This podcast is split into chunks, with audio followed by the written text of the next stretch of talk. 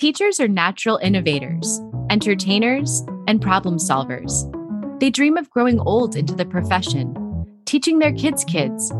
But sometimes career goals shift or change, and that makes opportunities outside of the classroom seem intangible.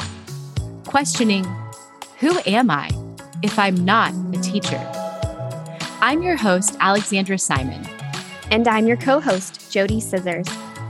This is the Great Teacher Resignation.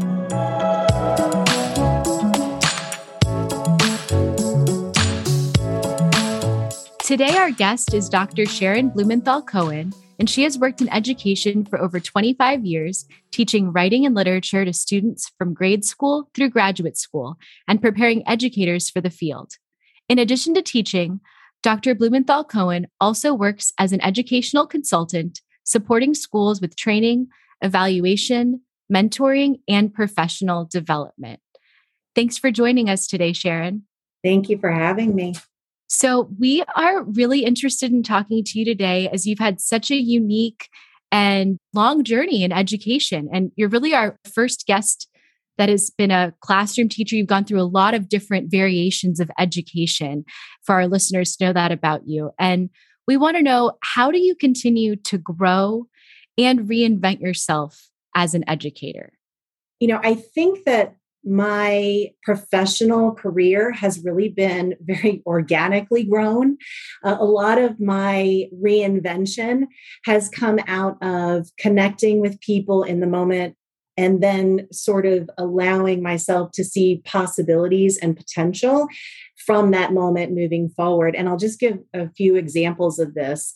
When I was in high school, I started teaching at a religious school after school. And that's just something that someone had suggested to me as a way to make a little extra money and loved it and saw that it could be something that I might do into the future. And so that was just sort of like a little spark in my teen years to kind of get me catapulted into the world of education.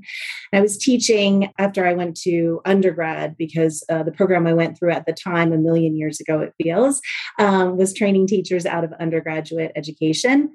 Started teaching in a school where I was asked to be a mentor teacher to somebody else.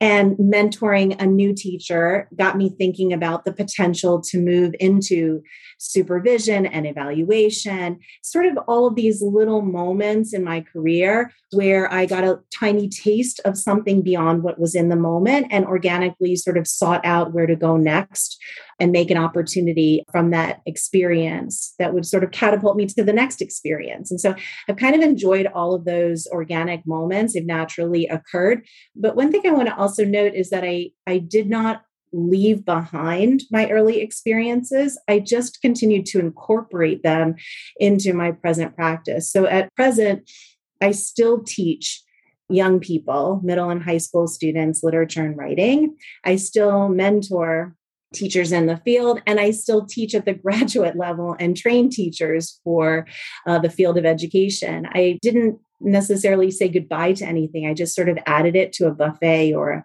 a, repertoire of practices in the field.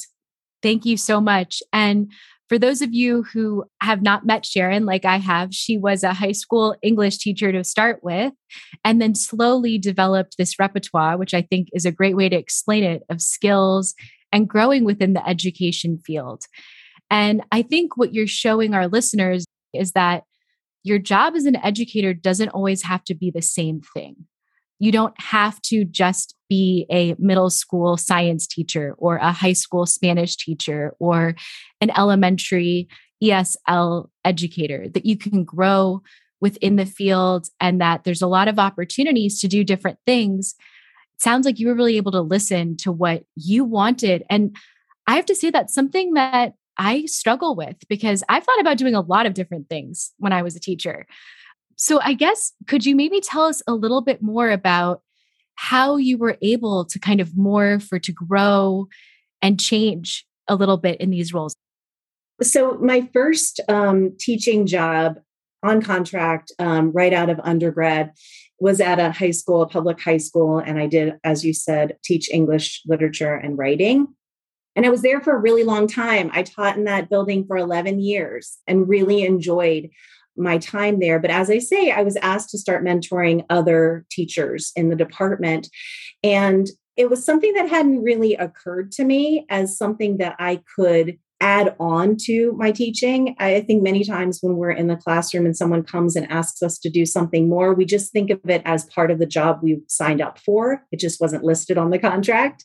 It didn't occur to me initially that I could actually make that into the next move, professional move for myself and again you know i don't have i guess the magic answer for it but a lot of it was organic where we had a department that was kind of in need. We saw a huge turnover. We're still seeing that now. I mean if you look across the country we have so many teachers who are leaving the field.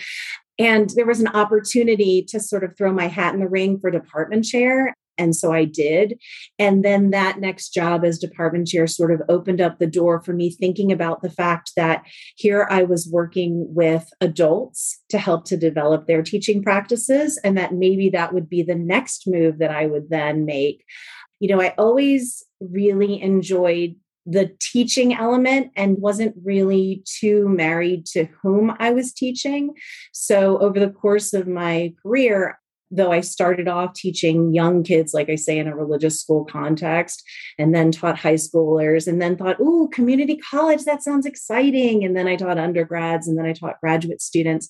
I realized that it wasn't really about the I, I believe that the, the, heart of teaching is really relationships and personal relationships and connecting with students.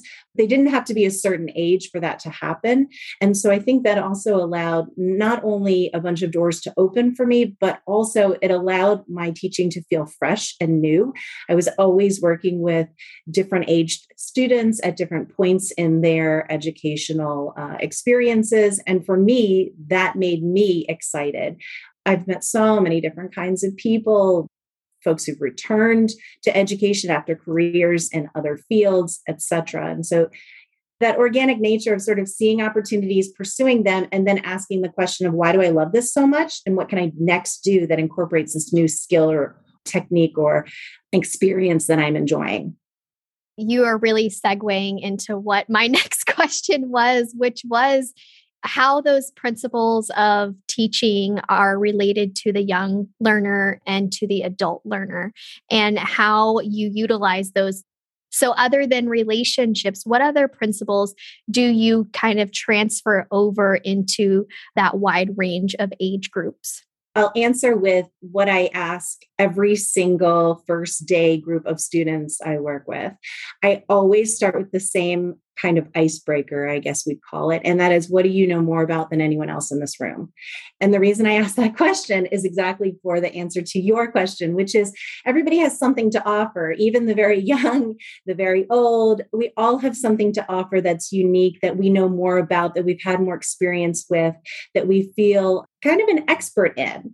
And I think starting from that point of acknowledging that I'm not the sage on the stage, I never have believed in that philosophy of education, but rather I know some things about the topic that I'm teaching in my classroom, and you bring a lot of your wonderful knowledge and experiences to our community of scholarship. And I try to treat all of the students at whatever age with that respect that they know something more than me and certainly something more than many of us and that connects us as a community you know communities are made up of a variety of individuals and resources and they only work really well when all of them are appreciated and shared. And so that becomes sort of that context that is i think has made a lot of my teaching successful. Um, so i guess paired with relationships those are my foundation. You know i think a 10 year old wants to be just as recognized as somebody who's you know in 60s or 70s i don't know if you have this lens or Ali, but I feel that everybody is a learner. Sometimes they're a little resistant to learn something new, but that's how I perceive just the human and the human brain is as a learner. Indeed, I would agree with that for sure. And even those who are a little resistant, if you can find that point of connection, we are, we're curious beings humans and we want to know more and we want to understand and i would i would sort of say that that's another strategy that i've made use of my entire career which is asking fewer questions but inspiring my students to ask more questions. So once they feel that they are on a pursuit of knowledge, then we have a productive educational experience together. I love and I can hear your enthusiasm when you talk about being an educator, talking about working with your students. And I know so many of the teachers out there, they have that passion too, but because of the different pressures that have been put on educators, they're feeling like they're burnt out. They can't give the same amount that they want to give, but they probably still have that fire like you do. They want to keep educating in some way, shape, or form. And so what advice would you give to someone who's really not ready to leave education, but they're not able to stay in the same place? What kind of guidance would you give them?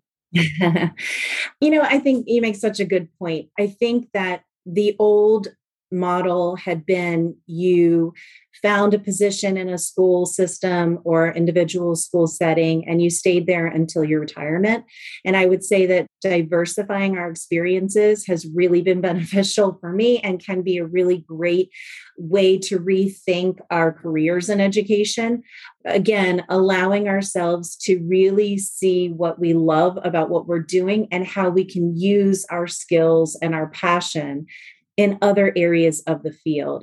Unfortunately, the burnout is high. And unfortunately, what I think we see is teachers don't feel like they have anywhere else to go with their background and their experiences. But I think that the field is much broader than we've been led to believe. So, really thinking about all the different possibilities that are out there beyond just the roles in a school that we're very familiar with asking a lot of questions. It wasn't until I started working through universities to supervise new teaching interns in the field that I really had a sense of an outside and different perspective on the school community and all of the positions that play an important role in the larger school context. Universities provide that you have lots of mentoring positions. You have reaching out to parents and asking them what they are looking for. We have lots of uh, educators who are really great advocates for parents that they work on the other side. Uh, they're not in the classroom, but they're helping to navigate challenging situations for students in classrooms. I think it's just really being very open minded and not considering that the teacher only looks like one thing. Definitely. And I think we're trying to hear from a variety of educators and experts who've gone into other things. And you're shedding some great perspective onto what mentorship and leadership outside of the schoolhouse can look like for future educators. I'm interested in knowing how would you say education has changed in the last 25 years? You know, I think education is changing all the time. And, you know, we used to have a joke, I don't know if it's still um, one that teachers make, but that every five years you have a brand new charge, right? There's brand new programming, a new set of curricular materials um, that you're supposed to become familiar with and employ in your in your teaching practices. I think at its heart, it hasn't changed much we still have, um, as you all were suggesting, we've got curious students who want to seek out more information and understand the world better. We've got inspired, passionate teachers who want to work with young people and even adult students in ways to kind of broaden their understanding of whatever subject area or discipline they're experts in. That's at the heart of it all. But I think what we haven't seen change that I would like to see change, though this isn't exactly your question, is the way that we understand you know the profession of teaching. I think the larger society doesn't view teachers as the kinds of professionals that we really are, doesn't see the kind of time and effort and education that we do on our own to improve upon our practice, the conversations that we have, the collegial conversations that we have to try to understand how somebody has been successful with something that we haven't been successful with and how we grow and develop all the time. The changes are great. And I think the teachers are making tons of them themselves. Um, working on their practice all the time. And what I'd like to see, of course, is a reprofessionalization of the field, you know, where we're really kind of seen as the professionals that we are.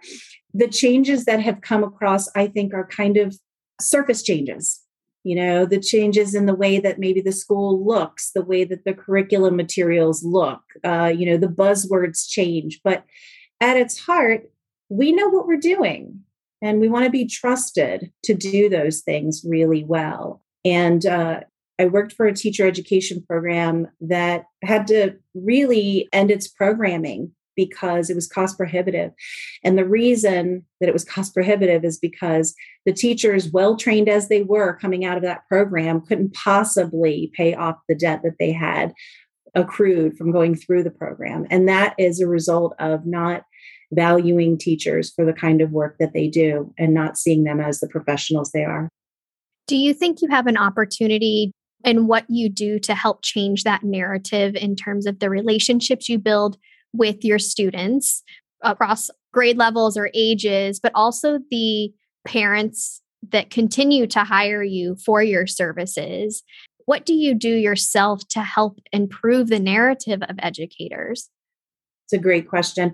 Um, I do think that those individual relationships help. I think that, you know, as parents, and other stakeholders see the kind of work that we do and see how valuable it is, that they do increase their understanding of what it really means to be a teacher. But some of the work that I do in my own consultancy is creating rubrics to evaluate teaching and giving feedback to schools about the valuable people who are working in their buildings. And I think that that has a significant impact. When I go to administrators and explain to them and I give real evidence that I've seen in classrooms of the kind of work that their teachers are doing, I think many times their minds are blown. They hadn't previously realized the kind of work that goes into. I think they have a bird's eye view of a lot of what goes on in schools. So I do think that a lot of the work that I end up doing with administrators and um, highlighting what goes on in their buildings and kind of highlighting the the talent that they have can be helpful.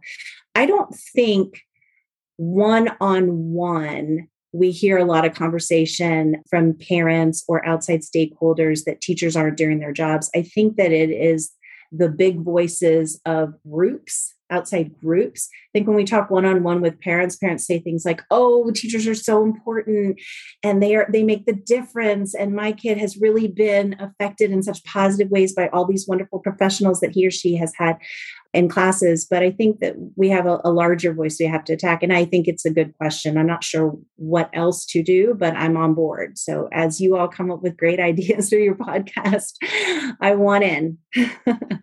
Well, and I actually have heard from some of our listeners who really didn't know as much about education and started listening to the podcast, maybe through a friend, that they're learning more what educators really do. I think there's a misconception about that we're not necessarily professionals in the same way that other professionals are.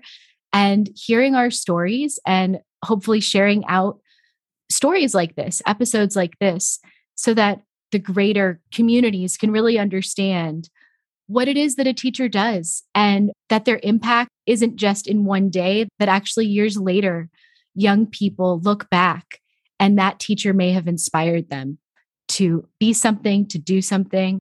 Well, I really appreciate what you shared today. You shed a light onto something that we hadn't really talked about yet, and that was the perspective from evaluating educators and acknowledging the hard work that they're doing from that lens. And I think a lot of times as teachers, we get nervous, we get scared when we think someone's coming into our classroom to evaluate us. It's it's a very nerve-wracking experience. And honestly, the way that you explained it and how that actually helps the administrators to understand what it is that we do, how valuable we are.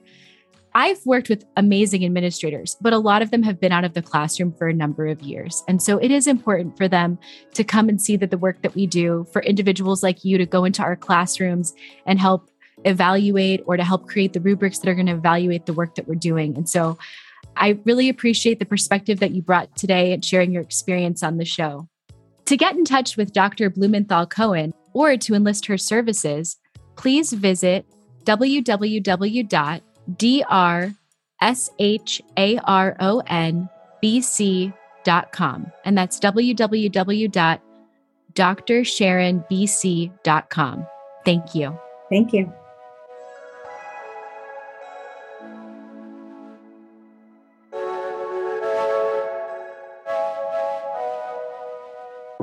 If you like the Great Teacher Resignation, give us a five star rating and follow us on Instagram Apple Podcasts, Spotify, Google Podcasts, Amazon Music, and Audible. This episode was written and recorded by me, Alexandra Simon, and my co host, JoDee Scissors. Produced by JoDee Scissors. Original music, Emoji by Tubebacker. Special thanks to our sponsor, Paper Planes Ed.